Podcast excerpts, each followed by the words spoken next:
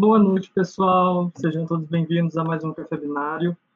Uh, nessa noite, a gente tem como convidado e entrevistado aqui o professor Guilherme Correia. Seja muito bem-vindo, é um prazer te ter aqui. Uh, Para começar, eu queria dar uns avisos uh, antes de apresentar todo mundo. Uh, deem autorização para o StreamYard, se vocês quiserem fazer pergunta, para que possa aparecer a foto e o nome de vocês aqui. É um linkzinho que está ali na publicação, logo acima ali da, da live. É só clicar e autorizar. Uh, deixa eu ver. Nós criamos, as meninas criaram o Discord da computação, quem quiser participar. E o PET está com seleção aberta também. Quem quiser fazer a seleção, participar do grupo PET e trabalhar com a gente, uh, a seleção já está aberta, então é só entrarem no e-mail de vocês e verem como se faz para participar direitinho, o que, que precisa. Então, essa noite somos eu, Thomas, a Isabela, que é do PET, o Andrei, do DA, a Andressa, do PET também, a Carol, também é do DA, e o professor Guilherme Correia. Muito boa noite.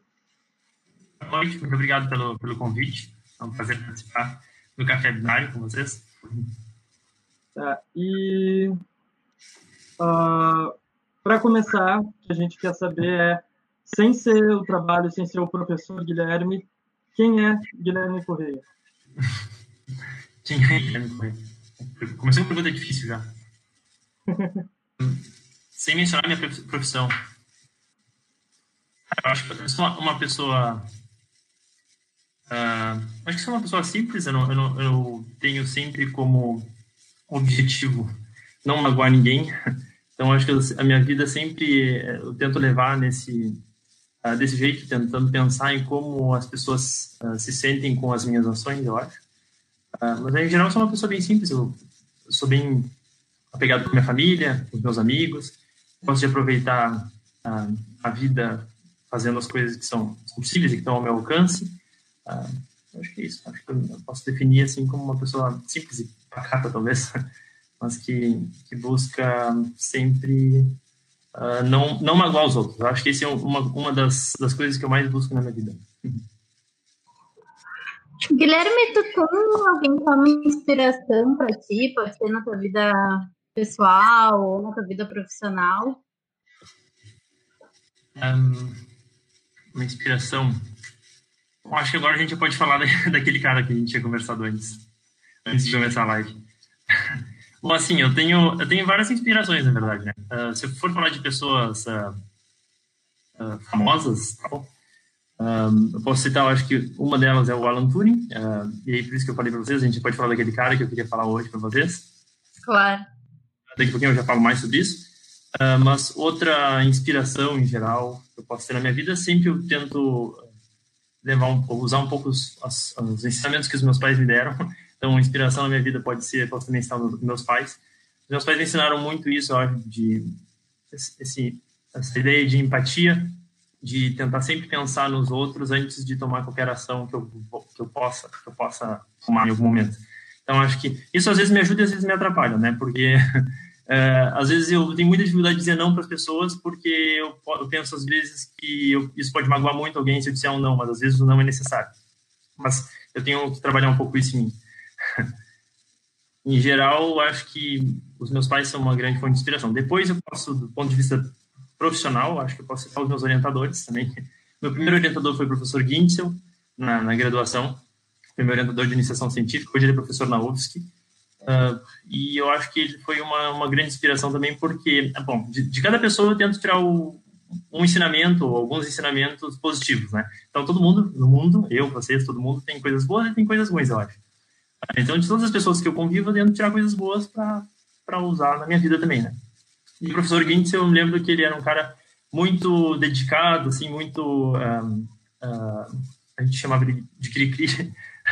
ele era muito uh, minucioso nas coisas que ele fazia, sempre muito detalhista, e eu acho que isso me ajudou muito na época também a fazer, a tocar minha pesquisa, uh, o, o, as, as minhas, os meus estudos, tudo que eu, que eu tento fazer, eu tento ser minucioso também, em geral. Depois o professor Agostini foi, foi meu orientador também, uh, no fim da graduação, foi meu orientador no, no mestrado, no doutorado, e o Luciano sempre me ensinou muita coisa também, e uh, ele tem um espírito muito pragmático, e eu tento usar isso também dos ensinamentos do Luciano, uh, o pragmatismo dele e, e também uh, um cara bastante visionário, eu acho, então acho que eu tento me inspirar nele nesse aspecto. E por último, meu orientador do, do doutorado, que foi o professor Luiz Cruz, aqui em Portugal, um, que ele um, era um cara que sabia explicar e sabia ensinar muito bem tudo que ele queria passar para a gente. Uh, ele, ele, assim como eu falei então para vocês, é, todo mundo tem coisas positivas e negativas. Ele não era muito sociável, não saía muito para conversar, era um cara mais tímido, assim, sabe? É ainda um cara mais tímido, fechado na dele, mas ele tinha uma didática muito legal, muito boa, e acho que isso me inspirou muito também na hora de virar professor.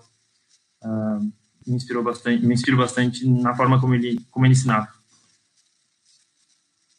Então, acho que eu posso dar esses, esses do ponto de vista mais pessoal. Mas eu quero falar daquele outro cara, do Alan Turing, né? Então, se eu for pensar em alguém famoso, eu tento me inspirar também no Alan Turing, não, não só por conta da, uh, das coisas que ele fez na computação, como vocês sabem, o Alan Turing ele foi um, matemático, cientista de computação, que formalizou o conceito de algoritmo e de computação em geral, a máquina de Turing, uh, e por isso ele ficou conhecido como o pai da computação, né?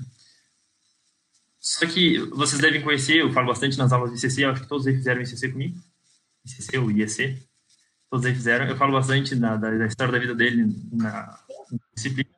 Uh, ele teve um fim de vida muito trágico e uh, isso não é não é uma fonte de inspiração, na verdade, o fim de vida trágico dele, mas é uma coisa que dá forças para todo mundo que é LGBT, que é gay, uh, e está na nossa área da, da computação. Então, eu tento me inspirar muito no Alan Turing uh, conseguir resolver alguns conflitos internos e conseguir muito através dessa, dessa figura que me inspirou bastante ao longo da vida. Então, eu não sei se todo mundo conhece a história dele. O, o Alan Turing ele trabalhou na, na Segunda Guerra Mundial uh, para a inteligência britânica, num centro especializado para quebrar códigos. Ele liderou a Hut 8, todo mundo conhece a Hut 8 da computação também, que é a nossa empresa júnior, é inspirada na, na, na, história do Alan Turing, que era responsável pela criptoanálise da, da frota uh, naval alemã.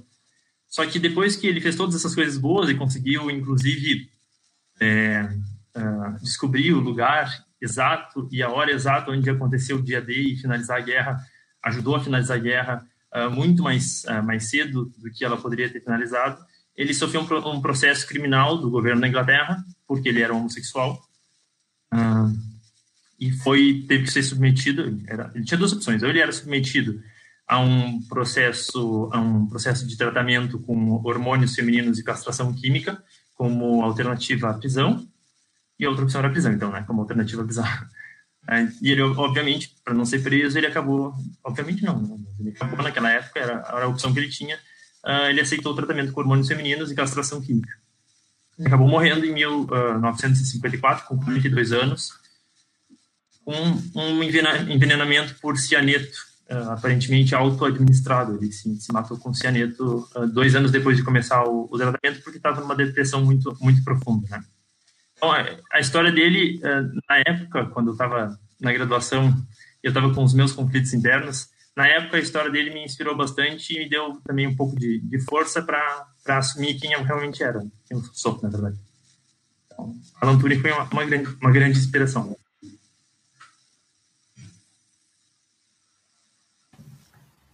Ingui, como foi para você se assumir no mundo de nerd, assim?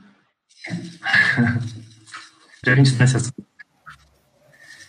Olha, Isabela, foi... no início foi, foi, muito difícil. Eu, eu sempre tive apoio da minha família, dos meus pais, da minha irmã, dos meus mais próximos. Mas foi muito difícil porque eu tava, entrei na graduação numa, numa, numa turma que só tinha eram 30 alunos, 29 homens e uma menina. Depois essa menina acabou saindo do curso, ficaram só os que alguns meninos saíram também, ficaram todos os, os, meninos. E eu me lembro que nessa turma tinha um aluno que era abertamente homossexual, todo mundo sabia, e ele sofria muito, eu via ele sofrendo muito todos os dias na, na sala de aula com, com bullying. Ah. Teve, teve um, um, um, dia que eu me lembro que o professor, ah, uma aula de computação de sociedade, do professor Luciano Agostini, E aí eu me lembro que o, o aluno esse entrou atrasado, chegou atrasado, esse meu, meu colega, e um, um, dos, um dos alunos, que era, era heterossexual, alegadamente, quer dizer, parece que era homossexual, heterossexual, desculpa, um dos alunos gritou assim, ah, chegou a princesinha da turma atrasado, não sei o que. Todo mundo uh, começou a rir, toda a turma começou a rir. E eu me lembro que o professor Luciano Agostini fez o, o aluno esse. E aí da turma diz, não entra mais, não vem mais na minha aula, não volta hoje mais na minha aula, não, não quero te ver mais aqui. E o outro aluno, claro, obviamente ficou muito mal, o aluno que era homossexual. E isso acontecia várias vezes, esse é só um exemplo, né? E, e, e o que aconteceu depois de um tempo, e, aliás, ao longo de toda a minha graduação, é que eu vi o que acontecia com esse aluno e, e eu tentava me afastar dele, para não nunca fazer trabalhos com ele uh, não, não, não, me orgulho nada disso, né? Vergonha disso hoje. Mas eu tentava não fazer trabalhos com ele porque eu tinha medo do que, os meus colegas iam pensar se eu estivesse fazendo trabalhos com esse, com esse aluno. Ele ficava, claro, cada vez mais, mais, mais isolado, né? Então, isso foi, foi muito complicado na graduação e até o fim da graduação eu não, não, não tinha me assumido, não tinha saído do armário, como vocês perguntaram, por conta de, de medo do que ia acontecer se os meus uh, colegas soubessem como tinham me tratar, né? Até que no fim da graduação, no último semestre, eu ganhei uma bolsa do Santander para vir fazer o último semestre aqui em Portugal. E aí eu soltei a franga. eu ganhei uma bolsa para vir para Portugal no último semestre da graduação. Na verdade, não Deve foi. ter sido ótima a sensação. Não foi isso, eu não soltei a franga, mas eu vim para Portugal e aí o que aconteceu foi que uh, eu, eu acabei indo morar numa residência da Universidade de Coimbra e nessa residência eu conheci um rapaz que, inclusive, era de Pelotas. Não vou citar nomes também, mas era um rapaz que era, inclusive, de, de Pelotas. E, e, a gente ficou muito amigo, foi só amizade mesmo, a gente ficou muito amigo. E eu me abri para ele, contei minha história, porque eu sabia que ele era gay também. Uh, e ele me disse: Olha, aproveita que tu está aqui, aproveita que tu uh, tá longe de todo mundo, ninguém te conhece aqui, e faz o que tu quer, experimenta o que tu quiser, para ter certeza ou não. Depois, quando tu voltar para Pelotas, se, se por acaso tu tu testar e não der certo, volta pra Pelotas, ninguém tá sabendo de nada e tu toca a tua vida normal lá. E foi isso. Aí eu usei meu, meu semestre de intercâmbio para estudar muito, obviamente, fiz, fiz, fiz o meu TCC, uh, eh, defendi o TCC na Universidade de Coimbra, uh, tirei 10, e inclusive, 10 não 20, porque aqui as notas vão de, de 0 a 20, e usei as minhas últimas semanas para viajar, depois da defesa do TCC, e na, na minha viagem aí eu experimentei coisas. Mas é isso. Antes, antes de vir para Portugal da primeira vez, só tinha namorado meninas. E essas meninas todas eu não estava afim de namorar, eu namorava por pressão social, porque todos os meus colegas tinham namoradas. Mas e como é que foi quando tu voltou? Tu... Então, aí, quando eu voltei, eu já tinha terminado a graduação. Eu fiz o TCC aqui, né? Então, voltei, tinha terminado a graduação e fui morar em Porto Alegre. E em Porto Alegre eu também não conhecia muita gente, então foi mais fácil. Ah, mas aí, logo que eu cheguei, eu conversei com a minha família, contei tudo para minha família, eles me apoiaram desde o início, me deram todo amor, me amavam de qualquer forma, todas aquelas coisas bonitas. Fiquei muito feliz e toquei a minha vida lá em Porto Alegre. Foi, foi, não foi muito fácil durante a graduação, mas depois que acabou a graduação e eu saí de Pelotas, as coisas melhoraram bastante. É que Pelotas era outra naquela época também, né? Não era essa Pelotas de hoje. Sim, sim, agora. Eu não. Eu uma não... coisa que. Pode falar. É, agora, na nossa realidade, é, eu não consigo ver esse tipo de situação acontecendo. Se esse tipo de coisa acontece na sala de aula, essa pessoa é trucidada, sabe? Se alguém fala esse tipo de coisa. Eu acho que uma, uma das coisas que ajudou a mudar muito a vida em, em Pelotas, em Pelotas, né? Que é uma cidade muito pequena, pequena provinciana. As pessoas de Pelotas estudavam em Pelotas, na Universidade de Pelotas. Uh, no máximo, as pessoas vinham de São Lourenço, Camacuã, Bagé, ali na volta, sabe? Essas pessoas que estudavam em Pelotas. Então, não vinha gente de fora para trazer ideias diferentes. Depois que começou o SISU, veio gente do Nordeste, do Rio de Janeiro, de São Paulo, sei lá, de um monte de lugar. E essas pessoas que estavam longe da família podiam fazer o que elas queriam aí, que não, ninguém ia estar julgando elas, elas podiam viver como elas quisessem. E isso trouxe, eu acho, um pensamento para a cidade. É, renovou muito, o SISU mudou muito a cidade, eu acho.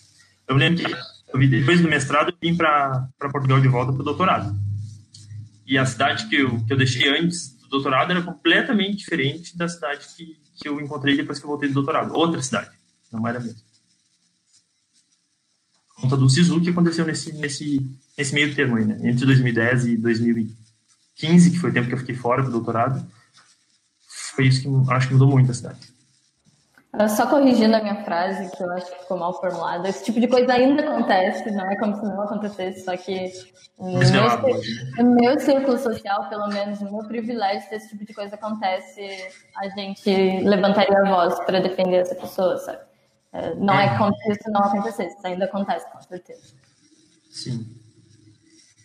É verdade, acho que acontece, mas está mais velado hoje e as pessoas. Acho que isso é bom, as pessoas têm mais cuidado. Uh, o que, que, é ser velado? O preconceito ainda existe, eu acho, eu acho que bullying ainda existe, só que hoje as coisas estão mais. As pessoas se contêm mais antes de falar, eu acho. Elas pensam mais aquilo que a gente estava falando antes de empatia, elas pensam mais se não vão machucar o outro antes de falar. Todo mundo tem preconceito, eu também tenho preconceito, todo mundo tem preconceito e a gente tenta se livrar dele o tempo todo, né? Mas. Uh, mas uh, aos pouquinhos acho que as coisas vão melhorando. Deixa eu te perguntar uma coisa, Guilherme. Uh, qual, qual seria o seu principal capítulo que você fizesse na autobiografia? Nossa, principal capítulo da minha autobiografia. É. Não sei, eu acho que todos os capítulos são importantes. Estou vivendo agora um capítulo importante. Antes de vir para cá, para Portugal, acho que eu vivi um capítulo muito importante. Eu conheci meu, meu marido e, e a gente está vivendo, estava uh, vivendo de vir para cá juntos, fez a nossa casa, montou o nosso apartamento. Acho que isso foi um capítulo muito importante. Mas o capítulo que eu acabei de narrar para vocês também no fim da minha graduação foi um capítulo muito importante porque me libertou. Então, acho que não tem um capítulo específico, talvez tenha alguns capítulos que eu acho importantes na minha história. Uh, Guilherme, para seguindo o assunto, por que a computação? Uh, foi tu, tu já vinha estudando a área, tu gostava, foi um insight, como é que foi? Eu sempre fui um, um aluno no colégio, eu sempre fui um aluno que gostava de todas as disciplinas, todas as matérias, exceto educação física. Eu 10 em tudo e eu, eu tentava sempre me dedicar ao máximo em todas as disciplinas, porque se eu chegasse com 9 em casa, minha mãe ia dizer, por que, que não tirou 10? Então, eu, um, eu sempre me dediquei muito em todas as disciplinas. Era aquele aluno bem CDF, sabe? Eu não gostava de educação física também por conta do bullying que eu sofria. Duplamente, porque eu não gostava de fazer exercícios, eu era gordinho, uh, e também porque eu gostava, quando eu fazia algum exercício, eu gostava de jogar vôlei com as meninas. Então, eu odiava a educação física. Uh, eu odiava, odiava a educação física. Mas, enfim, depois uh, que eu terminei o, o, o, ensino fundamental e fui para o CET, né, para o IFSU, né, eu acabei entrando no curso de telecomunicações lá. Então, acho que foi meio que natural depois eu seguir numa área de tecnologia. Mas eu me lembro que depois da. Isso foi engraçado. Como eu gostava de todas as disciplinas, inclusive no CETEC, eu gostava muito de história, eu gostava muito de geografia. E aí, no final da minha, da minha graduação, da minha graduação, não, do ensino médio, que era junto com o técnico lá no CETEC, eu tinha dúvida entre duas, que era computação, seguindo essa parte tecnológica, e história. E aí, eu conversando em casa com a minha mãe, eu lembro que eu estava com papel para marcar do vestibular do papel estava em dúvida e disse: Mãe, não sei, faço história, faço computação. eu me lembro da fala da minha mãe: Faz primeiro o que dá dinheiro. e depois faz alguma coisa que tu gosta para estudar. Bom, no fim, no fim eu acabei virando professor, não fiquei milionário na computação. Acabei virando professor, que eu poderia ter virado professor na história também, daria no mesmo salário seria igual. Né? Mas eu acho que uh, foi meio que, que natural eu acabei indo para curso talvez mais próximo que tinha em Pelotas do curso de telecomunicações que eu fiz no curso técnico. Mas história ou computação. Mas eu gostava de todas as disciplinas. Eu acho que se eu tivesse feito biologia, se eu tivesse feito química, se eu tivesse feito biologia, acho que ia gostar de todas, menos educação física. Educação física era literalmente a cadeira mais divertida da escola. Não, agora eu gosto, eu gosto de fazer exercícios hoje, eu vou correr sempre e vou, vou na academia quando posso. Uh, hoje eu gosto porque eu fui aprendendo a gostar, não que eu ame, mas eu sei que se eu não fizer isso eu vou ficando gordo, vou ficando com dor nas costas, vou ficando com dor nas pernas, então faço por obrigação e a gente vai aprendendo a amar o exercício. É. Comigo foi o contrário, eu gostava antes, hoje em dia não. não. Eu nunca gostei, mas a educação física era tipo uma várzea, então era não que seja uma várzea, meu Deus, eu respeito muito a disciplina de educação física só que na minha escola era literalmente peguem uma bola e joguem. Tipo, divirtam as crianças. Então era muito legal.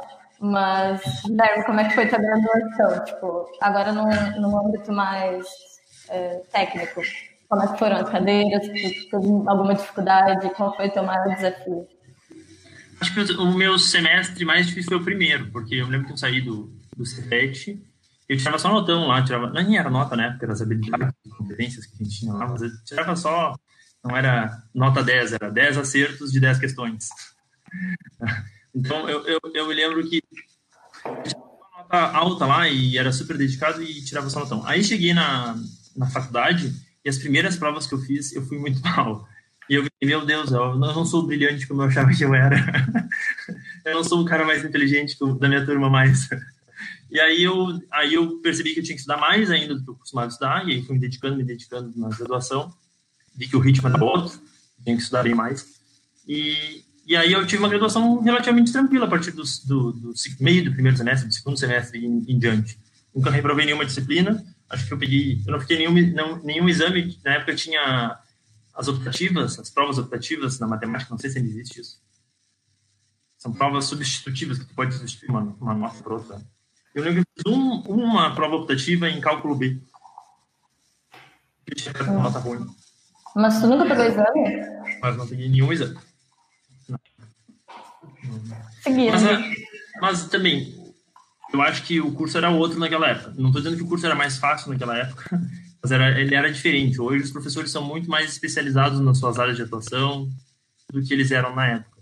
Então, acho que talvez hoje, acho, acho não, provavelmente hoje eu pegaria exame em algumas disciplinas se fosse um aluno de graduação. É normal pegar exame, gente. Estudem para não pegar, mas é normal. A gente pega exame e faz, faz e passa. Uh, e chegou agora uma. Opa. Chegou uma pergunta do Facebook para você, do Agostinho. Uh, qual foi a importância da iniciação científica na sua vida? Hum, quem perguntou isso? Ah, professor Luciano Agostinho. uh, a, a, iniciação científica, eu acho que foi um desses momentos aí uh, do primeiro semestre que fez eu mudar a forma como eu encarava a graduação. no início, a, a graduação eu achava que ia ser mais fácil do que ela, do que ela era no início. E aí, no final do primeiro semestre, mais meio fim do, do primeiro semestre, o professor Guintz me convidou para entrar para o grupo de pesquisa dele, que era o grupo do professor Luciano Agostinho também. Era só esses dois professores na época, eu acho, no GAS. Uh, e eles me convidaram para entrar para o GAS, o Guintz especificamente, que era um professor de uma disciplina, que era a Introdução à Ciência da Computação, eu acho, por conta de um trabalho que eu fiz uh, na disciplina que ele achou que tinha ficado muito bom, programação com Leander, eu acho. Uh, ele tinha achado que ficou muito bom o, o, o trabalho e me convidou para entrar para o grupo, porque ele tinha uma bolsa disponível. E aí, a partir daquele momento, eu ficava todos os dias na universidade de manhã e de tarde, chegava às 8 da manhã na universidade e ia embora às 5 e meia, 6 horas da tarde. E como estava ali todo dia, estava envolvido no, no, grupo de pesquisa e com outros colegas no, no, no grupo de pesquisa, a gente discutia não só os, os problemas da pesquisa, da iniciação científica, mas os problemas das disciplinas também, os trabalhos das disciplinas, estudava junto com as provas, e aí isso fez eu mudar muito a forma de, uh, de, de, de, encarar a graduação, e acho que isso mudou completamente o meu desempenho na graduação, porque na iniciação científica uh, que eu tive contato com o curso mesmo, porque antes, no início do primeiro semestre, eu ia para a universidade, fazia disciplina e voltava para casa, fazia uma disciplina e voltava para casa, e assim por diante. Né? Era no Capão do Leão, lá no, lá longe, mas eu, mas eu ia lá fazer as disciplinas e voltava para casa. Ficava ali, às vezes, parado esperando, uh, esperando uma, um intervalo entre duas aulas, por exemplo, e ficava parado, sem muita interação com os colegas. E aí a gente não estudava junto. Depois que eu comecei na, na iniciação científica, mudou bastante. Então, isso mudou, fez muita diferença na minha graduação. E, além disso, fez toda a diferença também na, na minha pesquisa, obviamente. Né? Depois, com a iniciação, iniciação científica, eu comecei a apresentar os trabalhos nos eventos, comecei a participar dos eventos, me deu vontade. É muito legal a gente ver iniciação na iniciação científica um trabalho que a gente faz, mesmo por mais que ele seja pequeno, lá na graduação a gente faz um trabalho pequeno de iniciação científica, por mais que ele seja pequeno, a gente sente muito orgulho de ver aquele trabalho publicado, ver nos anais do evento. Eu lembro que a minha mãe, eu, eu levei os anais do os anais do SIM, Simpósio de Microeletrônica, que eu publiquei em 2000 e, 2006, acho que foi. Primeiro que eu, eu participei. Levei para minha mãe ver o livro lá com o meu nome, do artigo e tal. A minha mãe tirou xerox e colou na geladeira. colou na geladeira a primeira página do artigo com o meu nome lá. que eram somadores, uh, arquitetura de somadores uh, em VHDL. Então, a iniciação científica é legal por isso, né? Porque vai, foi uh, alimentando essa, esse, esse, orgulho pelo trabalho que a gente vai fazendo, e a gente tem vontade de fazer mais, depois fui para o mestrado, fui para o doutorado, assim por diante.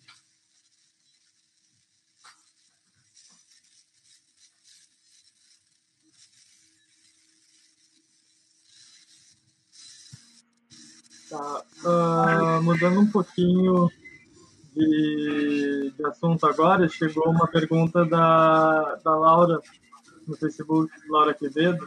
Laura. Ela perguntou o seguinte: uh, nos conta como é a experiência gastronômica em Portugal, não só de comidas, mas de bebidas também.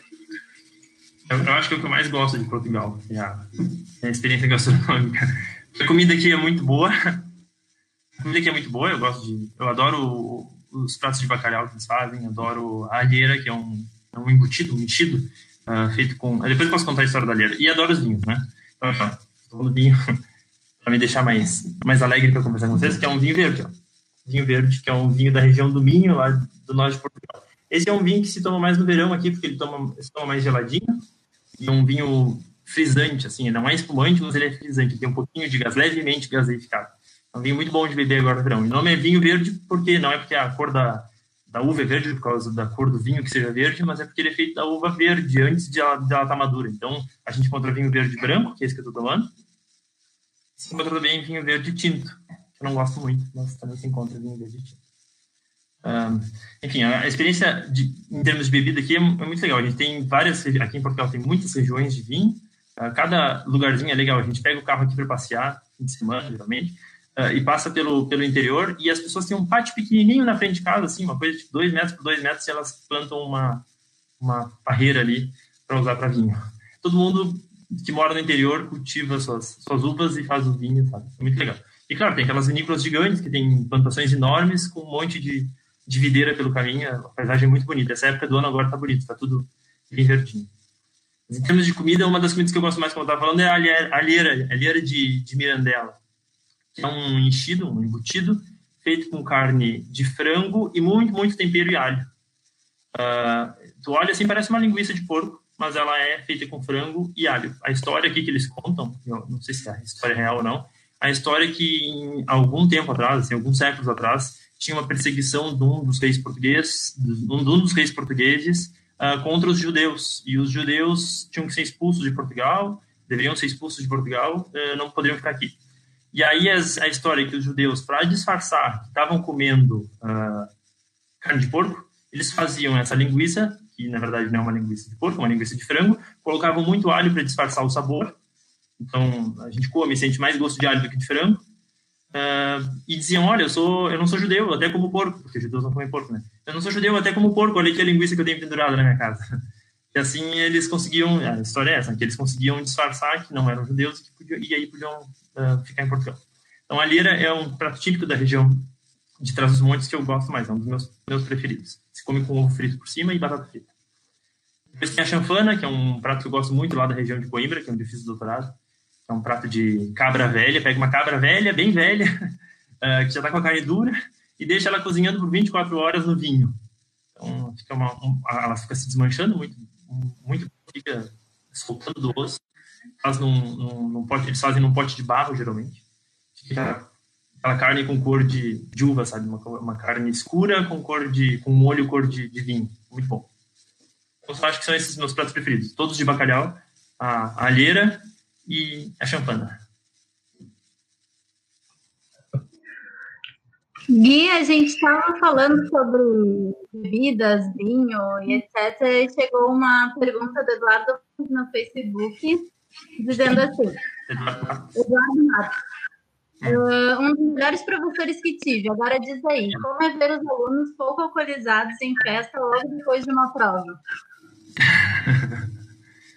é, geralmente, fim de semana, sexta-feira ou sábado, eu e o, e o Darlan, que é o meu marido, a gente costuma sair quando, antes de existir o coronavírus, né?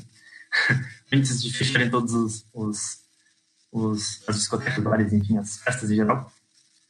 Uh, a gente costuma sair fim de semana aí, vai, vai na, no The Way, vai no, no Galpão, Uh, enfim, vai em, em, algumas festinhas. E aí, volta e meia, a gente encontra os alunos. Às vezes, os alunos estão em situações, não digo deploráveis, porque às vezes eu próprio estou nessa situação.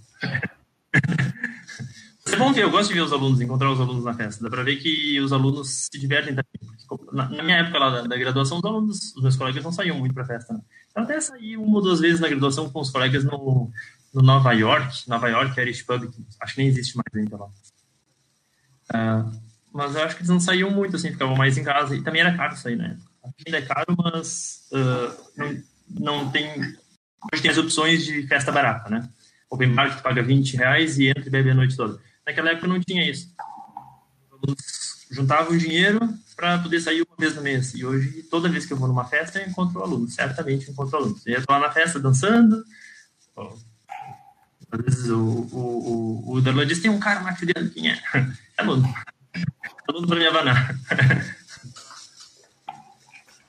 Uh, eu estava com uma dúvida, tipo, você mencionou agora a questão financeira, como é que foi, uh, como é que é o custo de vida em Portugal, quando tu fez, fez Santander, foi graduação sanduíche, um ano lá, né?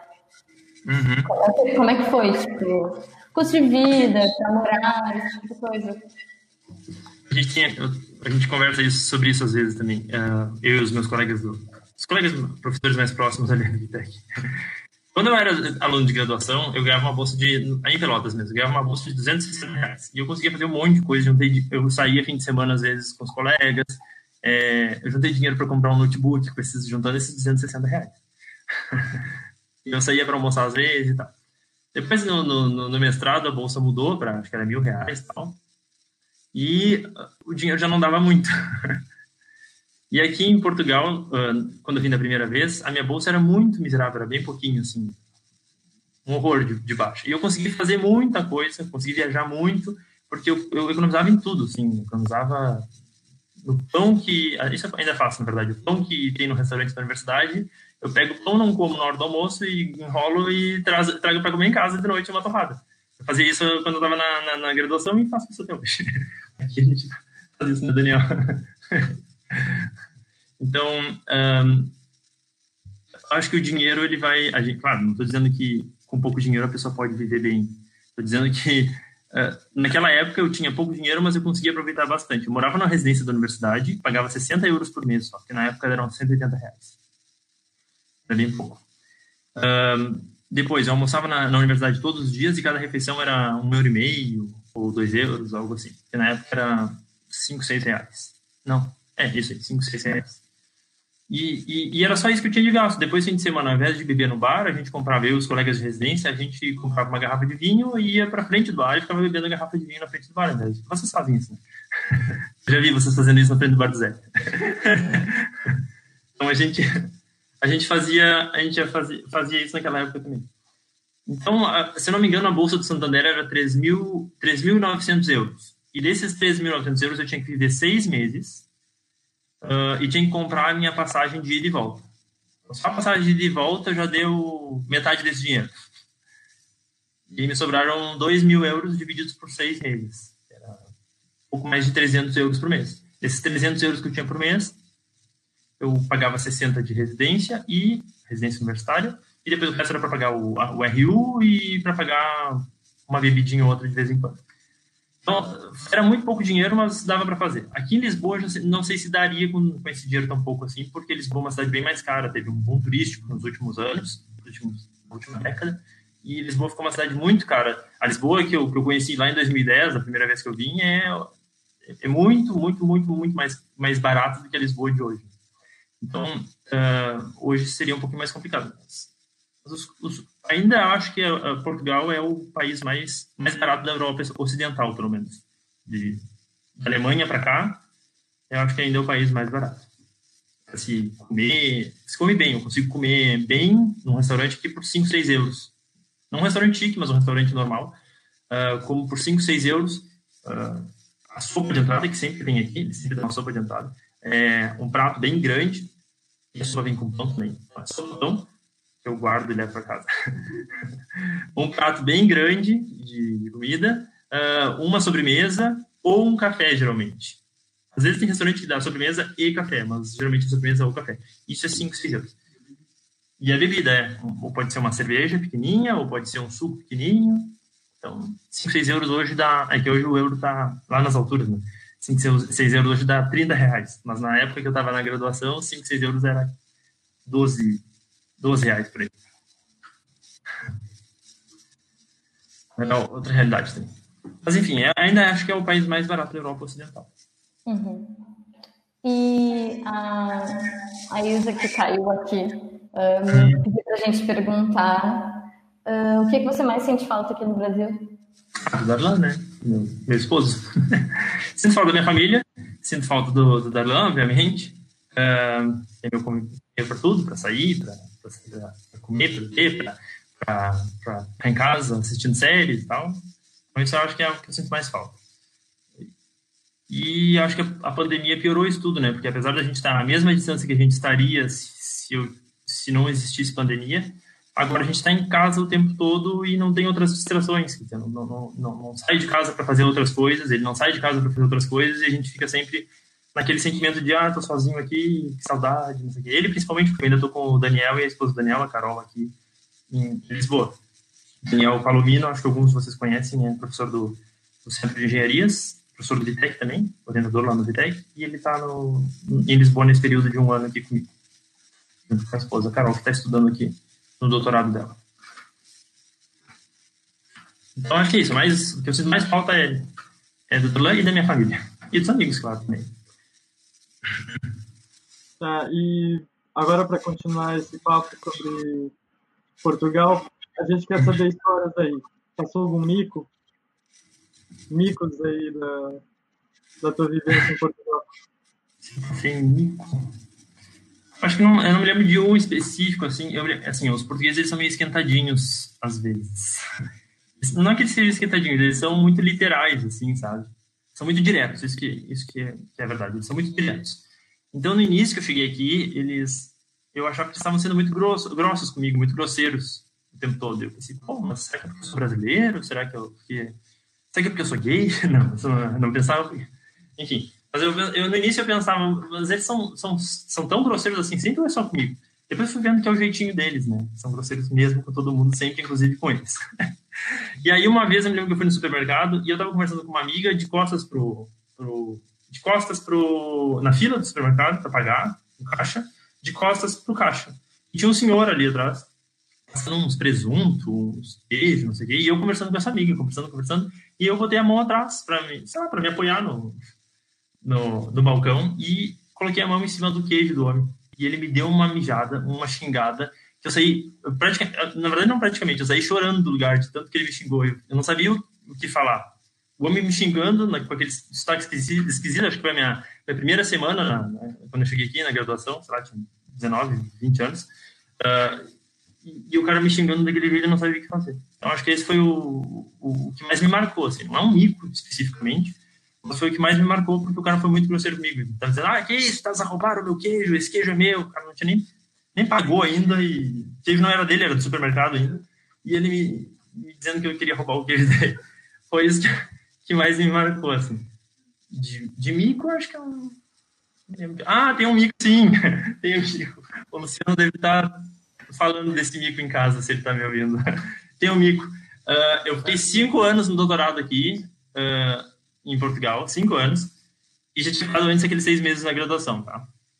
Então, depois dos cinco anos, depois que defendi meu doutorado, o Luciano veio aqui, Luciano Agostini, veio aqui para minha defesa, chegou atrasado na minha defesa, infelizmente, chegou 12, 12 horas atrasado, mas por conta do voo e não por, por culpa dele. Mas o que aconteceu é que o, o, o, Luciano chegou depois da minha defesa de doutorado, e aí eu disse: vamos sair para comer, para comemorar, eu, ele e o meu orientador daqui. Vamos comer as sardinhas. As sardinhas são as comidas típicas daqui, né? e aí essa história ele sempre conta. É, o Luciano, o Marcelo Porto, o Zati, o Daniel, todo mundo sempre fala dessa história. E aí eu disse: ah, vamos comer as sardinhas. Aí eu convidei. Esse aí. aí eu fui, fui fui com eles, orgulhoso, vou levar o Luciano para comer sardinha. A gente foi para um restaurante e eu, eles servem um prato. As sardinhas aqui não são as sardinhas de latinha, assim, pequenininha, né? São sardinhas desse tamanho, assim, grandes. Eles servem um prato, cinco, quatro, cinco sardinhas com batata, vagem, esses negocinhos, as favas que chamam aqui. Uh, muito azeite e tal, e a gente come a sardinha, vem com a cabeça, vem a sardinha inteira, assim, com a cabeça, com tudo. E eu comia as sardinhas todas, e lá no final da história, o, olhei pro lado e estava todo mundo comendo ainda sardinhas, né? Todo mundo estava comendo sardinha. Sei lá, na primeira sardinha, eu já tinha comido as cinco. e aí o meu orientador aqui de Portugal disse, ué, mas tu não tiras as tripas? e eu disse, que tripas? Sardinha não tem tripa? Nunca vi tripa em sardinha. E aí eu descobri que eu passei cinco anos comendo sardinha com tripa, com cocô da sardinha dentro todo. E, e, e, só no final, no meu último, na minha última semana em Portugal, é que eu aprendi a comer sardinha direito. Tem que abrir, tirar as tripas, depois pode comer a sardinha. Agora eu certo. Por isso que eu tive que voltar para ficar mais um ano aqui, para comer sardinha do jeito certo.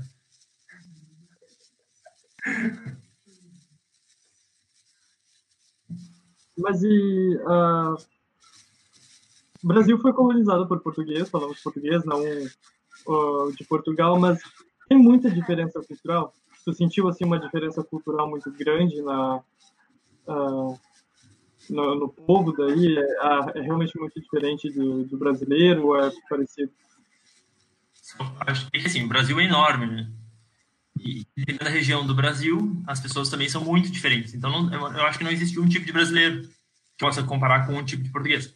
Portugal, apesar, apesar de ser pequenininho, Portugal também, acho que a Andressa travou, pelo menos para mim.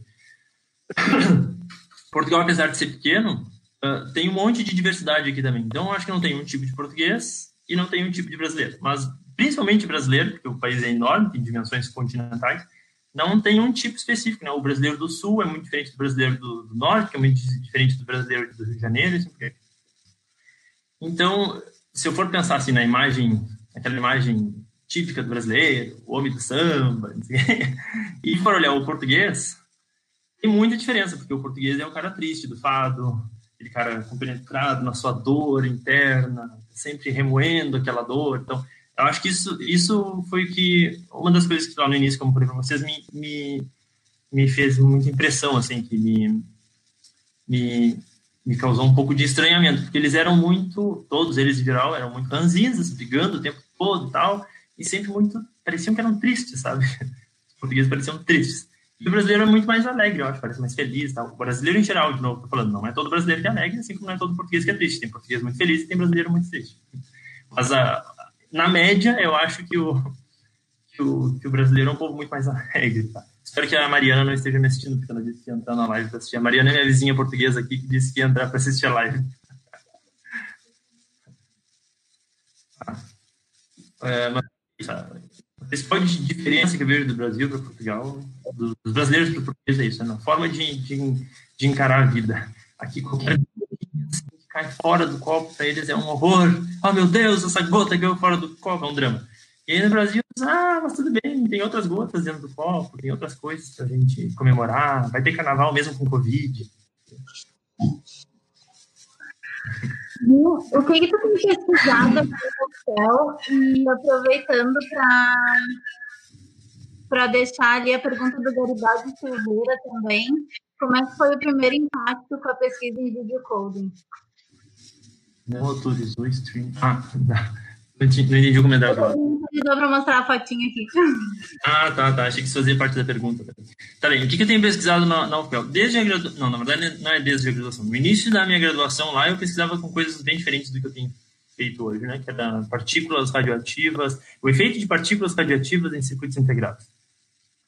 Uh, e aí, depois, no fim da graduação, como o professor Gintzel, que era meu orientador de iniciação científica, foi embora para a UFSC, me abandonou eu, eu acabei sendo orientado no fim da graduação pelo professor Luciano Agostini e depois, quando eu vim aqui para Portugal, pelo professor Luiz Cruz, que era meu uh, orientador no final da graduação também no TCC. E os dois, tanto o Luciano Agostini quanto o, o Luiz Cruz, fizeram seu doutorado na área de codificação de vídeo. Então, comecei a pesquisar na área de codificação de vídeo também. No início, eu trabalhava mais com hardware para codificação de vídeo, projeto de arquiteturas de hardware para codificação de vídeo. Depois, aos poucos, eu fui indo mais para para uh, otimizações algorítmicas e uh, desenvolvimento de heurísticas para redução de complexidade em codificação de vídeo. Então, acho que desde o doutorado, principalmente, desde o mestrado, na verdade, mas principalmente durante o doutorado e hoje, a minha pesquisa está mais focada em redução de complexidade para codificação de vídeo. Ou seja, como deixar a codificação de vídeo menos custosa computacionalmente, deixar ela mais rápida para a gente conseguir fazer a codificação desse vídeo nesse momento, rápido, em tempo real, e ela conseguir chegar a vocês uh, ao, ao, mesmo tempo que eu estou falando, com pouquíssimos milissegundos de, de, atraso. Claro que tem muito, é muito importante a rede aí no meio também, né? A rede não pode atrasar, mas não adianta a rede ser muito rápida se o algoritmo que faz a compressão do vídeo uh, é muito lento. Então, as duas coisas são importantes. Né? Então, acho que é isso. A minha, minha pesquisa tem focado mais nisso. Depois, ali dentro do Vitec, a gente tem outros professores e cada professor está mais especializado numa coisa ou noutra. E aí eu vou orientando alguns outros trabalhos tal. Então, eu tenho trabalhado também com... Eu tenho um aluno de doutorado meu que está trabalhando com transcodificação de vídeo. Um mestrando também que trabalhou um pouco com transcodificação de vídeo. Transcodificação de vídeo é conversão de vídeo de um formato para outro. Então, tenho um vídeo no formato uh, H264, uh, X264, quando a gente baixa o torrent. e agora eu quero uh, transformar esse vídeo para um formato mais, mais uh, eficiente do ponto de vista de, de taxa de bits e qualidade. E aí eu faço a conversão desse formato para um formato mais moderno, por exemplo. Tá? Isso se chama transcodificação, que é mudar o formato de, de, codificação de vídeo, o padrão de codificação de vídeo. Então, também tenho trabalhado bastante com transcodificação.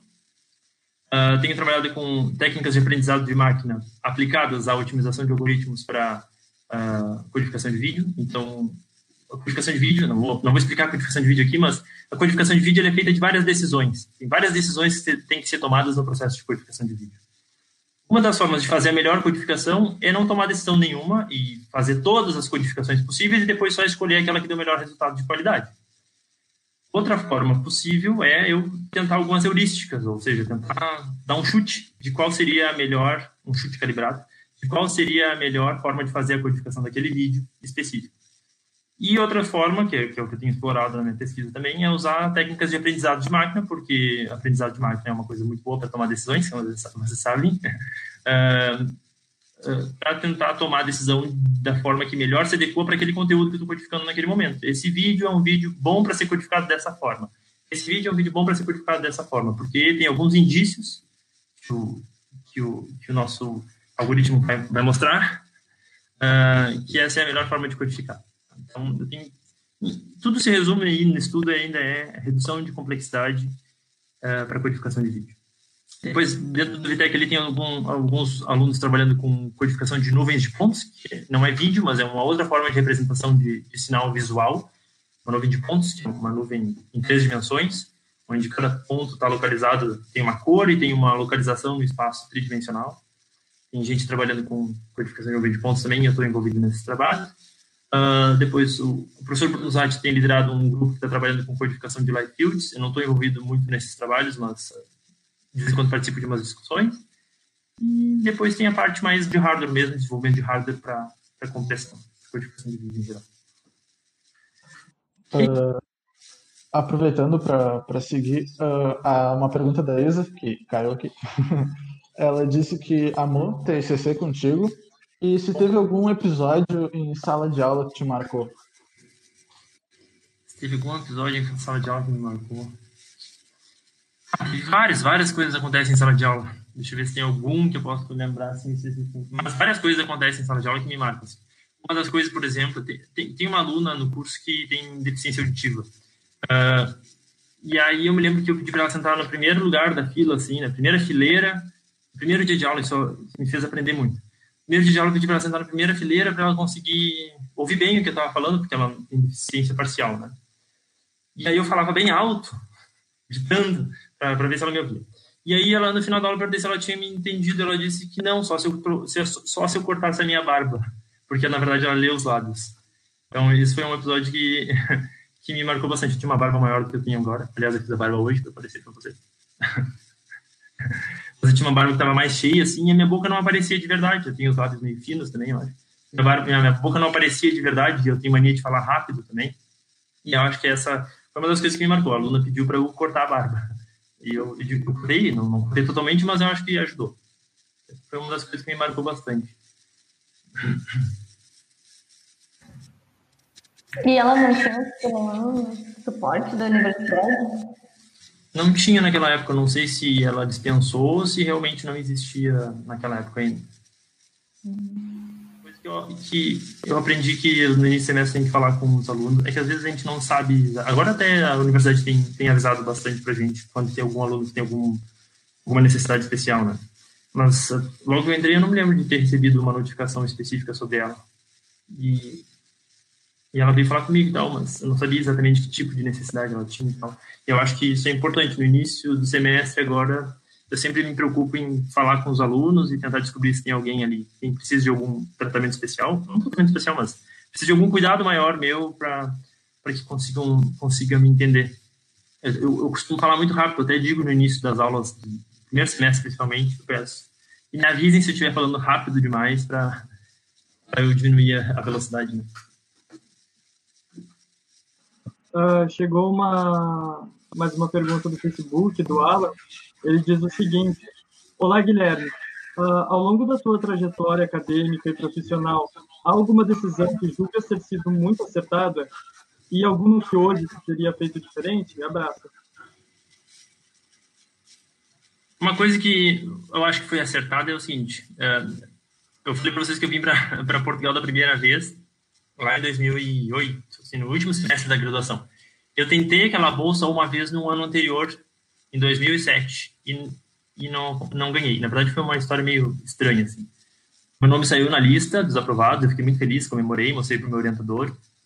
Dez minutos depois, entrei no site de novo e meu nome não estava mais na lista. É uma coisa estranha. Enfim, o que aconteceu é, é que eu tinha salvo o PDF, então eu tinha prova que meu nome estava na lista. Salvei o PDF original.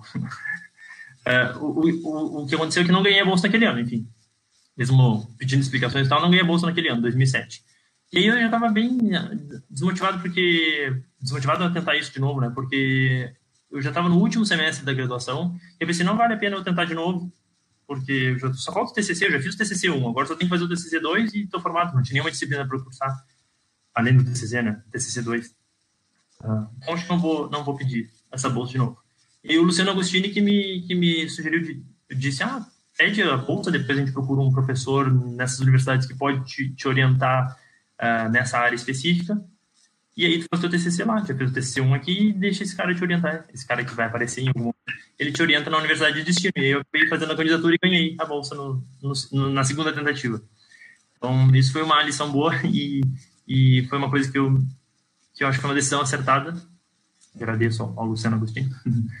porque isso mudou bastante a minha vida, porque se eu não tivesse vindo na graduação aqui, no primeiro semestre, no último semestre, feito meu TCC e deixado uma, uma boa impressão para o meu, meu orientador da época, ele não teria me mandado um e-mail lá em, no meio do meu mestrado dizendo, olha, tem uma bolsa de doutorado, quer vir fazer o doutorado aqui comigo? Eu me candidatei a bolsa de doutorado, ele me mandou um e-mail dizendo, quer fazer bolsa de doutorado, quer fazer o doutorado comigo? Tenho uma bolsa para ti aqui. Tipo, caiu, assim, no meio do meu mestrado, uma bolsa de doutorado no exterior. então, uh, então, acho que isso foi uma decisão acertada, porque a ida na, naquele momento na graduação mudou bastante a minha vida no futuro, né? Fiz o doutorado todo no exterior por conta daquele, daquela decisão, naquele momento específico lá, da graduação. Se eu tomei alguma decisão. Como é que é a outra pergunta? A outra parte? Ah, se eu tomei alguma decisão que eu teria feito diferente hoje. Sim, naquela, naquela, naquele caos que eu contei para vocês com o meu colega de graduação se ele me assistiu em algum momento, mas já. Se ele me assistiu um dia, eu quero pedir desculpa para ele aqui publicamente. Aquele meu colega de graduação que eu tentei me afastar porque ele era gay. Então, acho que isso foi uma decisão que eu, que eu tomei na época que eu me arrependo muito e que eu sinto culpa até hoje e que hoje eu teria feito completamente diferente. Né? Eu teria me aproximado mais dele, tentado fazer mais os trabalhos com ele, pelo menos, conversado mais com ele, porque ele é um cara muito legal. Depois a gente ficou bem amigo. Um, ele é um cara muito legal, a gente conversa até hoje mas que na época foi uma decisão muito errada da minha parte que eu teria feito diferente.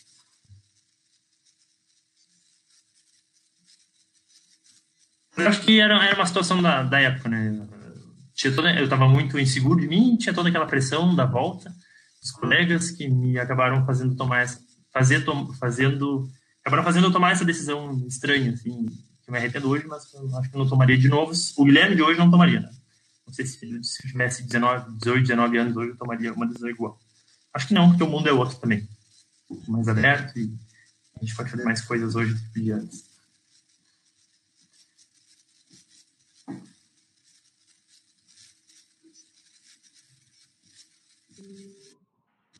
Não ligou o microfone. A Laura mandou uma pergunta no Facebook. Uh, uma vez o Gui encontrou 30 reais na sala de aula e como ele não sabia de quem era a saída que ele encontrou foi a mais divertida. Você lembra disso, Gui? Me lembro, me ferrei um pouco nessa história também. eu encontrei 30 reais na, sala de aula. Na verdade, eu não sei se era 30 ou se era 20. Mas enfim, encontrei 30 reais na sala de aula. E não sabia de quem era, perguntei. Na verdade, já tinha todo mundo saído, só tinha um aluno na sala de aula. Não sei se era a Laura, mas tinha um aluno na sala de aula, talvez fosse a Laura. Não, ninguém sabia de quem era aquele dinheiro, eu não sabia, e essa outra pessoa sabia. Então, ninguém sabia de quem era aquele dinheiro. Eu tenho certeza que se eu perguntasse no dia seguinte de quem são esses 30 reais, todo mundo ia levantar a mão e ia dizer, é meu, são, são, é, são meus esses 30 reais. Então, tava, a gente estava poucos dias do, do, churrasco da computação e eu estava guardando esse dinheiro. E essa turma que está aqui, alguns deles devem ir no churrasco. Eu vou na mesa deles e pago cerveja dele, reais de cerveja para o pessoal uh, que está nessa mesa com esses 30 reais. Só que eu cheguei lá e tinha ido a turma toda no churrasco. 30 reais não dava para pagar cerveja para todo mundo. E, e aí eu, eu, eu me lembro que eu cheguei lá e vi uma mesa só, uma mesa assim, com quatro ou cinco, e disse: Olha, eu trouxe 30 reais de cerveja para vocês. Porque vocês são daquela turma que alguém perdeu 30 reais. E aí eu fui para minha mesa. E daqui a pouco começou a aparecer gente: Olha, eu sou daquela turma também. Olha, eu sou daquela turma também. Eu sou daquela turma que tinha 30 reais no chão. E aí eu paguei, sei lá, 100 reais de cerveja naquela noite, porque todo mundo era daquela turma. E eu não lembrava mais quem era da turma e quem não era. Acabei pagando cerveja para um monte de gente. No final, a chamada pra... computação. Era pra ter levado a chamada pra festa. A Letícia Sampaio mandou uma pergunta. Uh, Oi, professor, pode dar uma dica de lugar para conhecer em Portugal? Uma dica de lugar para conhecer em Portugal, Lisboa. Lisboa é uma cidade muito legal, tem um monte de coisa para fazer. Se tu gosta de praia, tem praia, muitas praias lindas aqui. A água é congelante, mas tem muitas praias lindas aqui. Eu entro sempre na água, mesmo com água congelante. Uh, tem muitos museus, a cidade tem 95, 96 museus, tem muita opção cultural de coisas para fazer. Uh, que mais? Tem muita comida boa. Se bem que Lisboa não vai ser tão bem servida quanto no interior. Se for para o interior, vai comer muito bem e mais barato e com muita quantidade. Para quem gosta de comer muito, que ninguém, é bom ir para o interior. Então, Lisboa, se for para visitar um lugar em Portugal, eu sugiro Lisboa. Né? Uma cidade linda, muito bonita e tem muita coisa para fazer. Agora, se for para o interior, deixa eu pensar, gosta de praia para Algarve, que são as praias mais bonitas que eu já vi. Acho que mais bonitas é as praias do Nordeste que eu fui. Hum, do Nordeste brasileiro, né? interior, eu acho que. E depois tem as aldeias, que são vilas muito pequenininhas, assim, que moram tipo 100, 200 pessoas, que são praticamente abandonadas. Uh, tem ninguém morando, praticamente. E agora a gente foi visitar uma há pouco tempo, logo que depois que teve a reabertura aqui, depois do, do fim do estado de emergência por causa do Covid, a gente foi numa, numa dessas aldeias uh, chamada Monsaraz, e é uma cidade fantasma, não tinha ninguém. As pessoas já normalmente não moram lá porque não tem não tem atividade econômica nessas cidades, nessas aldeias, né? onde as pessoas moravam há muito, muito tempo atrás para viver da agricultura, né? Uh, e outras coisas desse tipo, trabalhos manuais e tal. E hoje em dia todo mundo acabou indo morar na cidade grande, em Lisboa e outras cidades maiores, e essas aldeias ficaram abandonadas. Então, não tem ninguém morando lá, as pessoas vão de vez em quando para abrir a casa, ou, ah, tem muita casa abandonada também. Então, gente, mas é lindo, é muito bonito ver, parece uma uma cidade amuralhada, essa Monsaraz, uma cidade amuralhada. Uh, as casinhas são todas de pedra ou pintadas com cal branco. Uh, parece uma, uma, vila medieval mesmo, parece que parou no tempo. Essa é uma delas. O professor Ricardo Araújo, quando, quando eu estava no doutorado, ele foi a Coimbra num congresso e a gente foi visitar uma dessas aldeias lá perto de Coimbra também, aldeias de xisto, uh, que chama, porque é as casinhas são construídas de uma pedra chamada xisto. E aí o Ricardo, a gente foi, o Ricardo alugou um carro e a gente foi para visitar umas dessas aldeias e, e, as cidades estavam completamente, completamente abandonadas. Eu lembro que a gente foi numa dessas, dessas aldeias, não tinha ninguém, era só eu e o Ricardo dentro da cidade, mais ninguém. Tudo abandonado, parecia cidade fantasma mesmo. E uma das casas estava com a torneira aberta. E aí a gente até comentou, pô, eu não, como é que me lembro disso agora? Não tô pensando, faz, sei lá, 10 anos isso, 8 anos e eu tô me lembrando disso. E aí a gente comentou, pô, será que essa, essa, essa torneira está aberta há, sei lá, 50 anos? Há quanto tempo essa torneira está aberta aqui que ninguém vem fechar? Uh, professor, mudando um pouco o contexto. Opa, desculpa, te atrapalhei. Não, só disse uh... que para Portugal tem muita coisa. Em Portugal tem muita coisa para visitar, que é a cidade grande de Lisboa, tem muitas festas, praias, etc. Se é coisa calma, são essas aldeias no interior, e praias mesmo boas são no Algarve, que a água é mais quentinha porque é mais perto do Mediterrâneo. Uh, agora mudando um pouco o contexto, uh, a maioria acho que do pessoal aqui joga alguma coisa, ou jogava antes de entrar, ou pegou isso com o resto do pessoal depois. Uh, durante a graduação, ou agora, sei lá, tu joga alguma coisa, o pessoal joga LOLzinho aqui, ó. Você tem jogado alguma coisa? Switch. Eu trouxe meu Switch, meu Nintendo Switch, o Daniel Palomino aqui do meu lado trouxe o Nintendo Switch dele também, e a gente joga ah, é da Carol, na verdade, não é do Daniel. Ela disse, é meu. É da esposa do, do Daniel. Eles trouxeram o Switch deles, entendeu? Uh, e a gente joga. Então, agora, na, nesse período da pandemia, eu só joguei um jogo, na verdade, que eu comprei por aqui, aqui pelo, e recebi pelo correio, que foi o Zelda Link's Awakening. Não sei se tinha jogado. Eu tinha jogado o Zelda Breath, Breath of the Wild. Uh, aí eu terminei, cheguei no final e depois vim pra cá e trouxe o cartãozinho e passei pro Daniel. O Daniel jogou aqui. Já terminou também. Uh, e o Link's Awakening, que é outro, outro Zelda, eu joguei agora. Uh, que é um joguinho mais simples assim, mais curto. Uh, tipo, 50 horas de jogo. Em comparação com o outro é curto, porque dá, o outro, acho que eu fiz 180 horas, 140 horas. o outro eu fiz, o outro eu joguei na minha outra na minha outra quarentena do ano passado. Não sei se vocês lembram, no ano passado eu fiz uma cirurgia um, aqui do lado, lembra? acho que alguns de vocês eram meus alunos. Eu fiz uma cirurgia aqui do lado porque estava com um tumor benigno aqui na, do lado da orelha. E aí tive que fazer um corte grande que veio daqui até mais ou menos aqui embaixo no pescoço. Eles passaram com a bala, ainda bem. Por isso que não tira a bala. Uma aluna que me desculpe. uh, e aí eu, eu fiquei um mês parado em casa, mais ou menos. Não podia mexer, nem mexer o pescoço, tinha que ficar reto assim. E eu fiquei jogando aquele jogo. Então deu 180 horas de jogo, jogo do, do Zelda. Então, o, o, jogo que eu mais gostei de jogar hoje foi esse, Zelda Breath, Breath, of, Breath of the Wild, pela TW. E agora eu joguei o Link's Awakening. Estou jogando Mario Rabbids também, de vez em quando, já, ah, já faz duas semanas que eu não ligo videogame. E de vez em quando a gente joga aqui o Just Dance. Ah, Overcooked, a gente jogou todo o Overcooked agora há pouco. A gente janta, depois de jogar Overcooked. Sim, é, é muito bom. É um jogo muito frenético, tem um monte de receitas para fazer e tem que ficar preparando os pratos. E aí, sei lá, tem, enquanto um cara corta o tomate, o outro cara lava a louça, o outro cara recolhe os tomates e coloca na panela e depois entrega para pro, os clientes. E tem que ser tudo rápido, assim. Se não fizer 10 receitas no período de 3 minutos, perde, tem que começar de novo. Então, a gente jogou, depois da nossa janta aqui, a gente joga Overcooked. A gente terminou o 1 e o 2. Terminou os dois, né? Terminamos os dois Overcooked.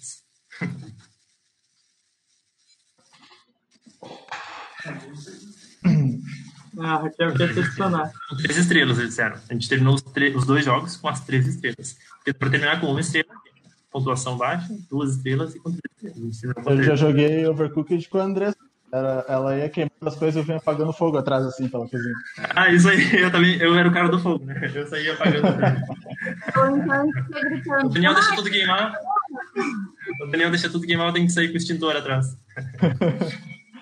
E a gente, de vez em quando, assim, eles jogam mais nós. De vez em quando a gente joga Just Dance também. A gente já jogou, acho que eu joguei com vocês, com alguns aí, pessoal do, do, do DA ou do PET. No último churrasco que eu fui, a gente jogou Just Dance também no Xbox. Bom, já, já passou de uma hora da live. Nossa, já. Uh, geralmente passou bem rápido, né? Geralmente é o horário que a gente deixa, assim, ah, para encerrar. Então, eu queria te agradecer, Gui, por participar aqui, conversar com a gente. Eu sei que é bem mais tarde aí em, em Lisboa, uh, em Portugal, mas foi muito legal conversar contigo. Quero agradecer a todo mundo que participou, inclusive a Isa, que caiu, mas foi bem divertido, foi bem legal. Uh, eu tenho umas coisinhas para falar aqui antes de encerrar. É, esse vídeo aqui ele vai estar tá disponível no YouTube depois. E vai ter em formato de podcast também no Spotify.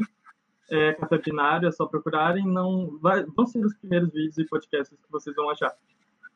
Uh, tem um formulário de avaliação, seria muito legal se vocês pudessem preencher, porque a gente sabe quem quer participar, quem, o que estão gostando, o que, que não estão gostando, o que querem ouvir, quem que vocês querem ver aqui. Uh, as meninas fizeram um Discord da computação que está muito legal. E uh, abriu seleção para o PET também, que não estava no início e não me ouviu falar. Uh, quem quiser participar do grupo PET, uh, chequem seus e-mails, tem tudo certinho lá como participa. E pediram também para eu fazer um merchandise aqui da linha UFPEL, uh, arroba linha UFPEL. Eles uh, são produtos, botões, camisetas, etc., da, da UFPEL, entregam em casa, dá para pagar no cartão de crédito uh, na entrega, pelo que eu entendi. Se eu estiver falando errado, depois eu corrijo no, nos comentários. É isso, é na maquininha. Isso. É. E muito obrigado a todos que assistiram. Uh, sigam a, a Capinar, a computação na, no Instagram também. O diretório também. Ficarem atualizados, isso. Para ficarem atualizados de tudo que está acontecendo. Tem, sempre tem stories lá, tem. Tá tudo legal. Vamos nos manter unidos nesse tempo de isolamento. Então é isso. Boa noite a todos. Muito obrigado. Obrigado pelo, pelo convite. Gostei de, de conversar com vocês. E Espero ver todos vocês, a não ser que eu me informe antes. Espero ver todos vocês ano que vem. Tudo bem?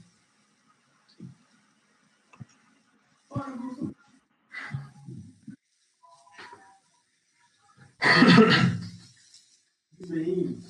Já fechou?